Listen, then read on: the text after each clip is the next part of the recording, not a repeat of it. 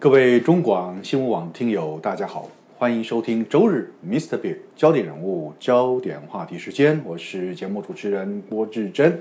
回到节目中，接下来单元是生活医疗大小事。在节目中我们很高兴邀请到的是经验皮肤科诊所的院长蔡一山蔡医师来到节目中，为我们解答在日常生活中可能会接触到各种医疗咨询方面的问题。你好，蔡医师。大家好。好，蔡医师，在日常生活中我们真的会听到一个名词啊，是皮肤病的名词，而且从小就开始听牛皮癣，5%。对啊，好，其实牛皮癣好像真正的医学上面的称呼叫做乾癣，是不是呢？对，叫乾癣。OK， 好，乾癣到底是什么东西啊？听起来不怎么了不起，可是听说这个得到乾癣好像还蛮难治疗 的，是不是呢？它是一个挑战。那大家听到乾癣这个名称我们这边先跟大家纠正一下。很多人跟湿疹会混淆在一起。湿疹其实是一个皮肤发炎的状态，叫皮肤炎。那乾癣其实它有一个严格的定义，它是在我们西方医学里面它这个又叫银屑病，它会有一些红色的斑块，上面有一些银色的屑屑。那包括说从头到脚有一些不同的症状。所以乾癣不等于湿疹，我要跟大家说明一下。那乾癣虽然它的名称当中有个癣字，这是其实当初日文翻译过来的。对，那其实它的英文里面是不含有这个癣的这个成分。那当然有些人说外观上面看起来很像癣，很像霉菌病。可是乾癣彻底的它是一个发炎性的疾病，跟霉菌没有任何相关，所以它不会传染给大家的。OK， 乾癣是不会传染的。对，虽然它名称有个癣字，是那外观上看起来也是有时候很严重发作的时候呢，会让人家害怕说是不是接触会传染。这个病跟什么细菌病毒这些传染的通通都没有关系。好，那为什么会有乾癣这样子的一个状况呢？好，其实乾癣我们刚刚有说它是一个免疫系统的问题那目前科学家也都在研究到底发生什么事情了。那他目前认为说是一个内在的一个免疫系统一个失调，导致我们皮肤发生这样子一个过度增生的一个状况。所以像那个乾癣的患者，他局部那些为什么叫银屑病？真的是会一直掉那个屑，然后皮肤也会变厚，然后会有一些小血管的增生。所以它是从微观到巨观都是有很多事情在发生的。那简单讲，免疫失调啦。免疫失调。Okay， 所以它是一个全身性的疾病吗？对，它不只是影响皮肤。其实很多病人他在皮肤上面有表现的时候，他会很难过。但我会跟他鼓励说，你要知道皮肤看得到，我们才会去检查你的身体里面。那有些人他其实像这个乾癣的患者他也是三高族群的一个好发族群所以呢，他们有研究过心血管疾病啊，甚至糖尿病啊，这些在乾癣的族群里面也是特别容易发作的。所以当你皮肤有个警讯出来，你其实你的五脏六腑我们都会做个检查。那甚至你的骨头关节也是会受到，有时候会受到一些侵入到骨头关节去。对，所以像有些在手啊、脚啊这些，我们也都会帮他们安排一些进阶的 X 光，因为这样子的关节破坏它是不可逆的。就是说就是单行道，所以一旦破坏就糟糕了。所以我们会很积极的观测监测说是不是有这样骨关节的问题。所以有时候皮肤上面表征其实反正是提醒自己一种警讯。不要说都没有征兆，到时候来对鬼做拍料料。对不对？所以是这样子来去看待它。好，那乾癣基本上我们怎么知道它有什么特别的征兆？我们感觉身体皮肤有什么样的征兆，我应该去解决它可能是乾癣而去找医生呢？有没有什么征兆可以让自己可以感觉到？好，那因为乾癣其实它有分几个类型，我们就拿这个最常见的寻常型的这个乾癣来讲它是一个红色很鲜红的凸起的斑块。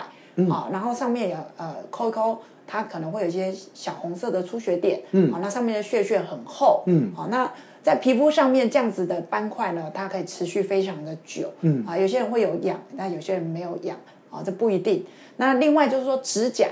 指甲上面表现，乍看之下会跟这个灰指甲很像。但那个指甲还会分开哦，嗯，哦，那也是一样会有小红点，是，那甚至有的十只都有点浮起来，是，哦，他们真的会以为自己得了灰指甲。会剥离吗？会分开，哦，严重的时候，像我最近治疗一位患者，嗯，本来是手，现在连脚，嗯，也开始都有分开的一个现象，嗯，对，嗯，好，所以这个征兆很可能就是肝癣哈。对，那一般来讲，肝癣会怎么治疗？能治疗好吗？蔡医师？我们目前的治疗哈，其实台湾我们还是说很幸福，我们的医疗环境是很好的。嗯，那当然，如果说只是局部啊，面积大概小于10%体表面积的话，嗯，可能用一些外用的药膏，嗯，啊，那不只是外用类固醇哈。大家也不用害怕，因为其实刚才我们说它是免疫失调的部分，嗯嗯，所以会用到一些外用类固醇或是免疫调节的药膏，嗯，或是比较特别会用到一些维他命 D，嗯哦，ABCD 的 D 的一个药膏来做一个搭配，嗯，做一个维持使用，嗯，这个都比较安全的。是是。那如果说真的太严重，面积比较大，还有所谓的在医学中心有照光治疗，哦，对，这跟那个我们美国人要去照黑那个不一样哦。哎，对，这个照光治疗哈，它是啊，比如说这个窄屏的这个 UVB 紫外线 B， 它有计算过剂量。是是。那这样子呢，其实肝癣的患者他们适度的这样子一个照光，对他免疫调节有帮助。哎，很多人也是照光之后控制的蛮好，可是它的缺点是什么？就是你一个礼拜要去医院3趟，哇，比较花时间。是是是。对。那但是毕竟它是一个很安全的方式嘛，嗯，所以我们还蛮鼓励照光的。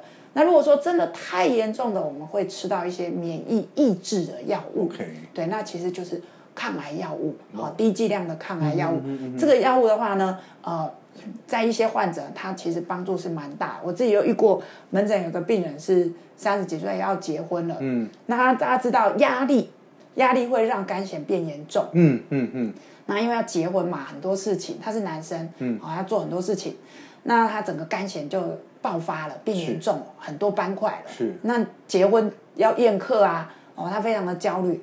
那我们使用低剂量的这个抗癌这个肝癣用药，嗯，哦，它非常的好，整片就好了，嗯嗯，哦，嗯，那当然要监测这些药物，肝肾功能我们都是需要做监测的。是是。那当然最后一步的话，现在有很多生物制剂，嗯嗯，哦，其实新一代的生物制剂效果非常好，但坦白说，他们单价是真的都还蛮高的，哦，有的甚至可以买一台汽车了。哇！对，刚刚有需要的族群的患者，他们能够从当中得到一些好处，就是皮肤的病灶，嗯，至少不要造成社交上面的困扰。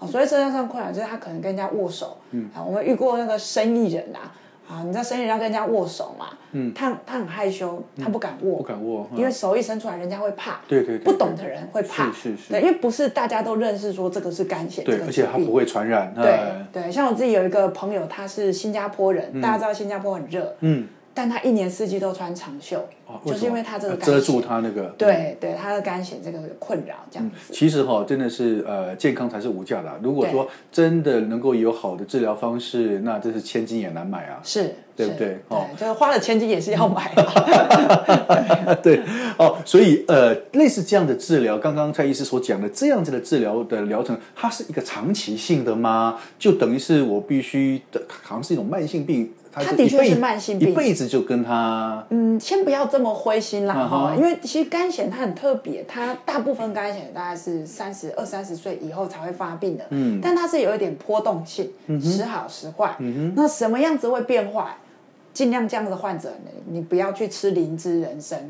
因为他免疫失调，我病人很可爱，跑去买灵芝，嗯，就不补还好，一补整个发作起来，是是是，所以不要随便进补，像冬令进补，补到肝癣了，对对，不是补到肝癣变严重，哦，他的免疫系统我被吹流吹结束就太严重，嗯哦，那当然第二个就是说他的生活作息也很重要，假如你生活作息日夜颠倒，压力很大，你正常人都会免疫失调，是是是，那你肝癣患者更会发作更严重，没错，哦，那当然第三个就是说不要生病，感冒会让它变严重，嗯，啊，第四个很特别，心情不好，好，郁闷，跟女朋友分手，嗯，跟男朋友吵架，好，考试考不好，哎，这忧郁 depression 哦，这种郁闷，嗯，肝癣也会变严重，所以其实它很多因素会在里面，那但是这些因素还有一个最重要忘记讲了。不可以喝酒哦， 是真的，肝血患者不能喝酒，哎，对，所以像严重，对，人家看足球赛的时候，别人喝你不要喝，好，你就喝水就好了，而且不能熬夜，你可能要看重播的哈、所以其实肝血有很多生活的因素在里面，那你要遵从医师给你的一些药物的一些治疗。大家一起合作，这肝血其实也可以控制到非常好的，对。那大家也不要灰心说啊，得到了之后不会好，我就不想理它，因为你如果不理它，越来越大块，本来面积10%、20%，哎，它可以到几乎是全身的，到严重发作的时候叫红皮症，那是要住院的。好，各位听众朋友，如果您正遭受肝血的困扰，其实真的不要灰心。